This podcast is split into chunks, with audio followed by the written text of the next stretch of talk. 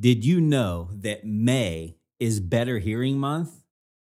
Did you also know that noise induced hearing loss accounts for one in nine recordable illnesses, making it the number one injury according to the Bureau of Labor Statistics? Listen, I had no idea that May was Better Hearing Month, but upon hearing this and upon learning about Soundtrace, an organization that helps with this problem, I wanted to highlight it.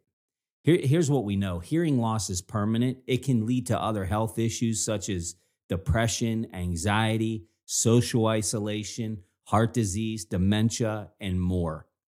In the early 1980s, OSHA established the Hearing Conservation Program with the intent to protect employees from hearing loss.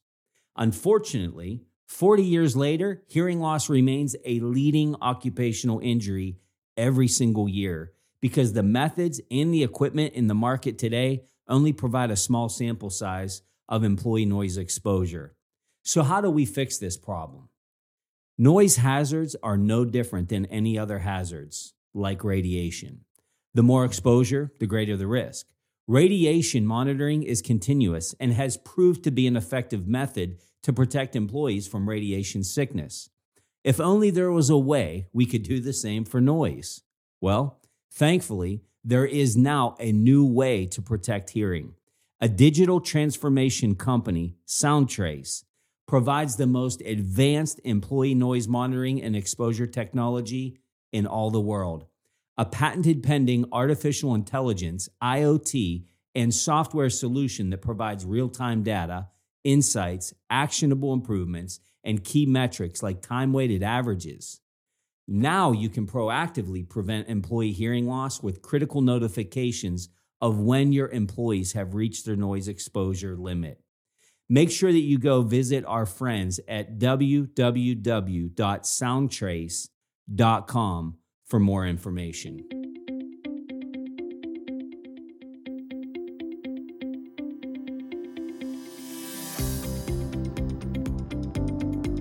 This is the Champion Forum podcast with Jeff Hancher, the forum for leaders, champions, and dreamers.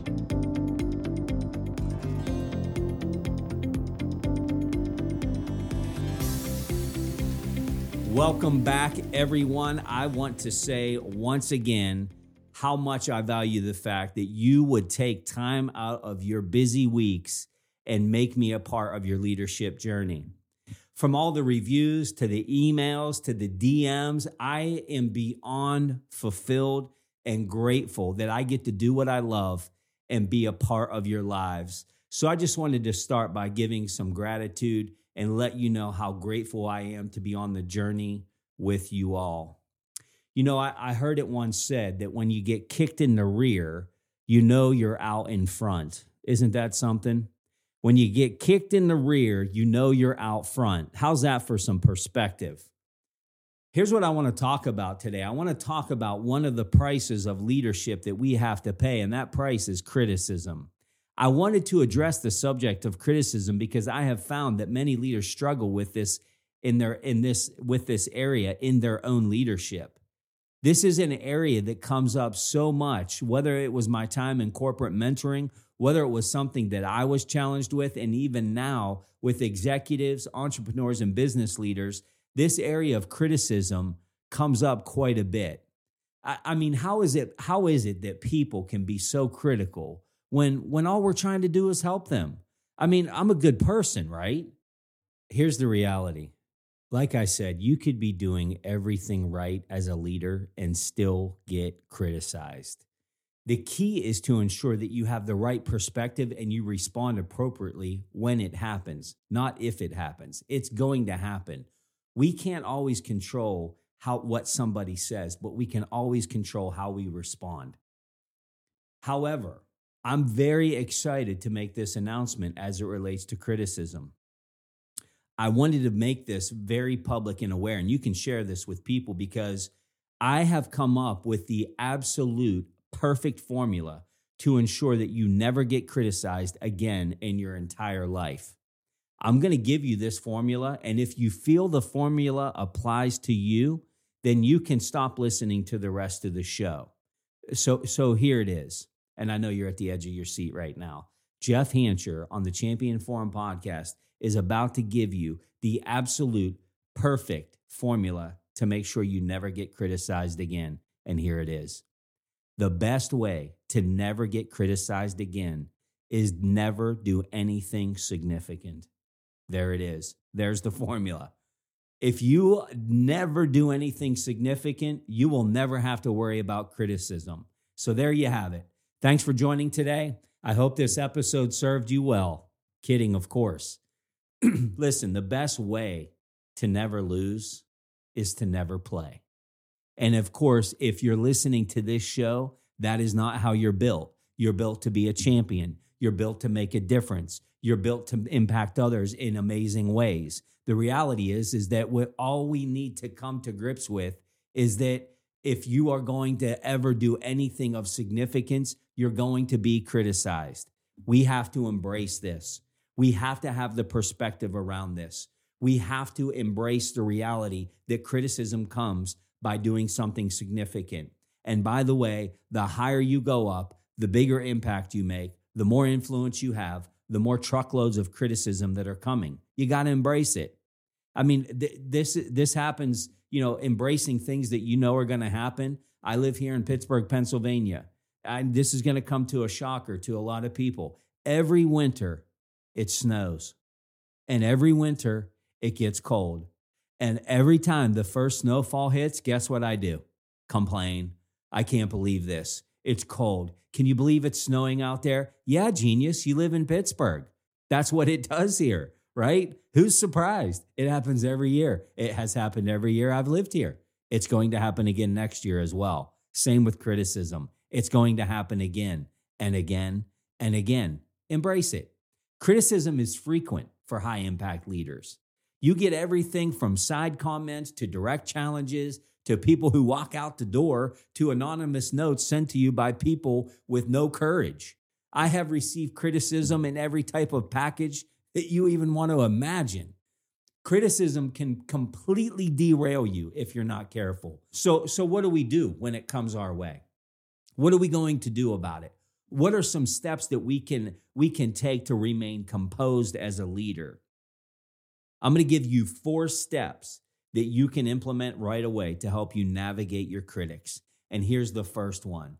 The first step is don't respond immediately. Every time you get a critical email, that critical comment, that critical text, a critical phone call, something wells up inside you, does it not? Your heart starts racing, you feel hurt, and sometimes you even get angry. And usually, when that happens, your emotions derail you from having any level of leadership composure. Nothing good is ever going to happen when you're upset. If you attempt to address the situation, you will almost always make it worse. And this is a big watch out for the fixer types, air quotes, that are listening. This is me. I'm the fixer type. Ask my wife. I just want to fix it and move on. However, even if I convince myself I'll make it better, I usually don't. It's taken me years to learn this, and I haven't even learned it well in leadership or in marriage, in my own marriage. Why? I want to fix this. When I know the best thing to do is just walk away and shut my mouth. I just can't help myself sometimes. I just got to get in there and fix it. I don't want this thing to fester. I don't want it, you know, I, I got to I got to protect my ego and my pride and all of this stuff. It never works out well.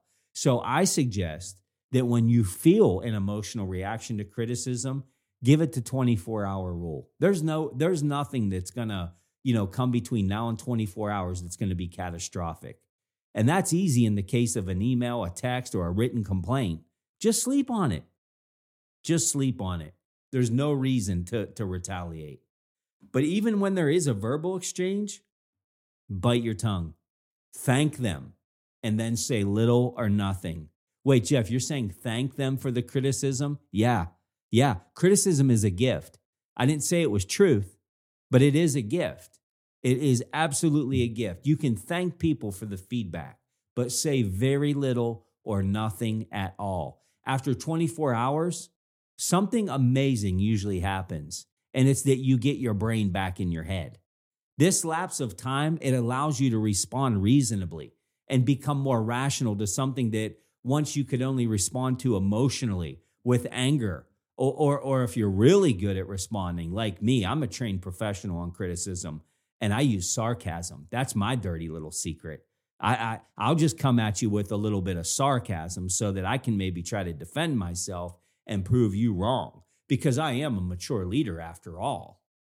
No, not never going to help you. It's never going to help you, leader. Even if you have the silver tongue and you have unbelievable communication ability, you may win that battle, but you're going to lose the war. Great leaders do not focus on who's right, they focus on what's right. Step number two ask yourself this question Is there any truth in this at all? During this time of reflecting, you can start asking yourself questions like Is there really any truth to this? Because 24 hours gives you some time to look in the mirror a little bit. And look, sometimes there's not. But often what you're going to find is that there's some level of truth, even if it's small. This is a great time to consult a mentor or a friend they, they may see what your critic sees. Even if there's just a sliver of truth, that sliver can help you grow into an even better leader. Self-awareness, it's one of the it's one of the strong pillars of emotional intelligence, and our critics sometimes they can help us become more self-aware. Criticism affords us an opportunity to learn. It gives us an opportunity to improve and, and level up our leadership impact. The third step is you got to own it. You got to own the criticism. Own whatever part of the criticism that you can. Far too often, leaders get arrogant and defensive when they're criticized. This can ruin your credibility, especially when it's top down criticism, like your boss is giving you some feedback or criticism. Man, this is not fun, by the way. I remember a time that I was having a, a one-on-one meeting with uh, a prior boss, and they told what they told me derailed me. You know, they were talking about um, they were giving me feedback about some observations they had about meetings that they attended with me and whatnot. And uh, he said, "You know, Hanch, I got to tell you something you might not want to hear, but I think you need to know it because I think you need to work on it." He said, "I, I kind of feel like you're too motivational and fluffy." whoa, whoa. I, was like ready. I was like ready to fight. Like I was so upset about this statement. I'm too motivational and fluffy. How is this even possible that I'm too motivational? Basically, what he went on to say was is that you need to strike a better balance of being more of a challenging leader. Because if you're not careful, people are just going to see you as the political favorite and you're never going to be able to execute and get things done. Did I wait 24 hours? Absolutely not. I went right in right away. And I started professionally with my silver tongue and polished delivery, saying things like, Well, what makes you feel that way? Who did you inquire about this that told you that that's the case? Have you talked to my direct reports? Do they think that I'm motivational and fluffy? Because I'll bet if you talk to them, they wouldn't feel that way at all they would be the first one to tell you I challenge people more than anybody in this whole uh, this whole division. I am a challenger. I don't know why you're saying this. And I just looked over and see, saw his face. He basically was giving me the look of, Would you shut up and just listen to what I'm telling you? You know, in that moment, it wasn't about being right, it was about listening.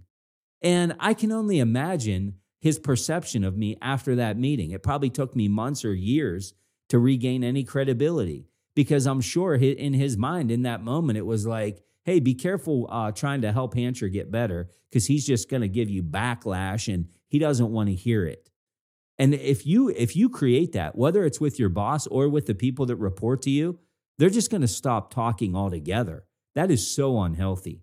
Be somebody that is open to being criticized and is open to some level of feedback. And don't just look to your fans to make you feel better when criticism comes. This is not the time to call mommy and have her rally to your side. Mommy, you'll never believe what they said to me today at work. They said that I was overzealous and I talk too much and I don't listen. Oh, honey, that's not true. You're the best thing since sliced bread. You know you're built for greatness. Mommy loves you. Come over. Let's have some chicken soup together. You don't need it. That's not what you need in this moment. Don't don't go calling the people that are just going to rally to your side and tell you how amazing you are and how you're right and the rest of the world is wrong. Even if it's true, that's not what you need in this moment. What you need in this moment is to own it. If someone was offended by what you said, try to understand why. Own that piece. Even if their reaction to what you did was a, a terrible overreaction, it doesn't matter. Great leaders assume responsibility. Weak leaders blame. Who are you? What camp are you in, leader? Great leaders assume responsibility. Weak leaders blame.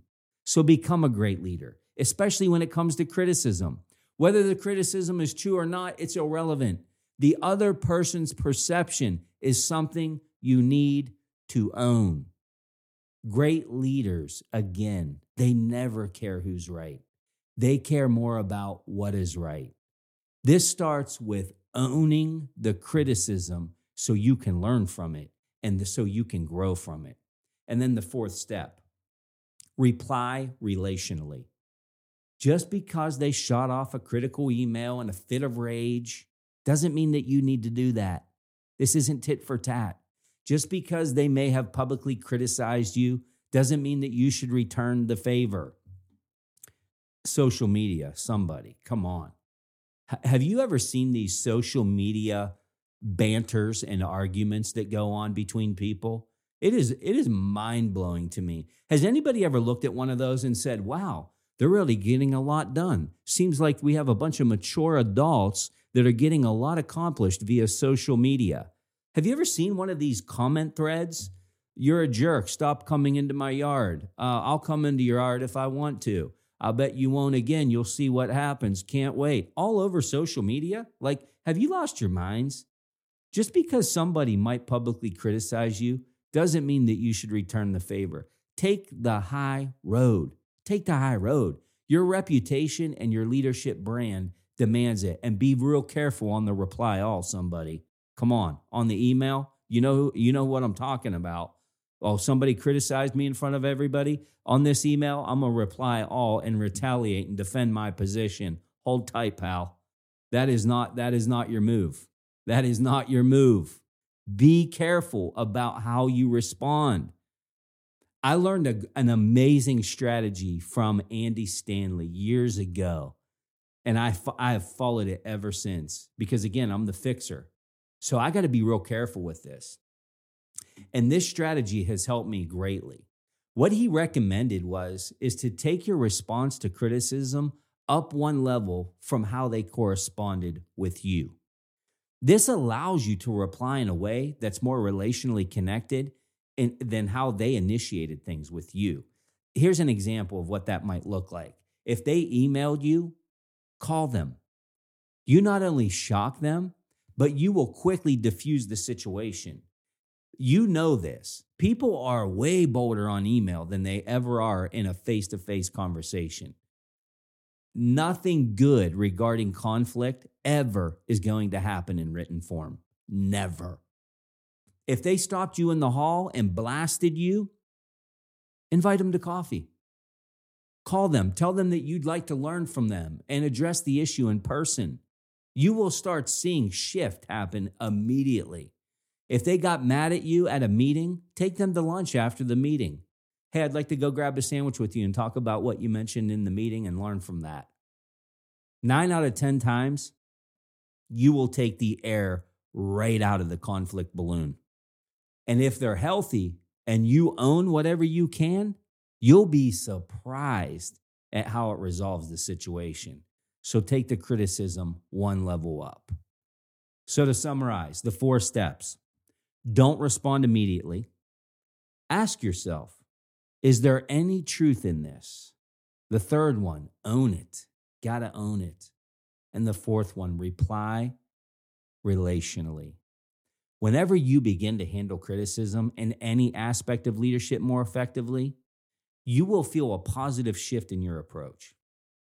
That can be gauged quite easily when you start to see the shift in the way pe- your own people provide feedback to you You may also notice that your people will respect you even more, which will also drive increased engagement and increased productivity. So make sure that you have some awareness around this criticism thing. Appreciate you all joining today. Please let today's subject challenge you to assess where you are on the spectrum of responding to criticism. Keep pushing through the challenges, keep climbing, keep impacting others, and never forget that you all have been set up to be champions in this life. The Champion Forum podcast with Jeff Hancher. Lead, inspire, win.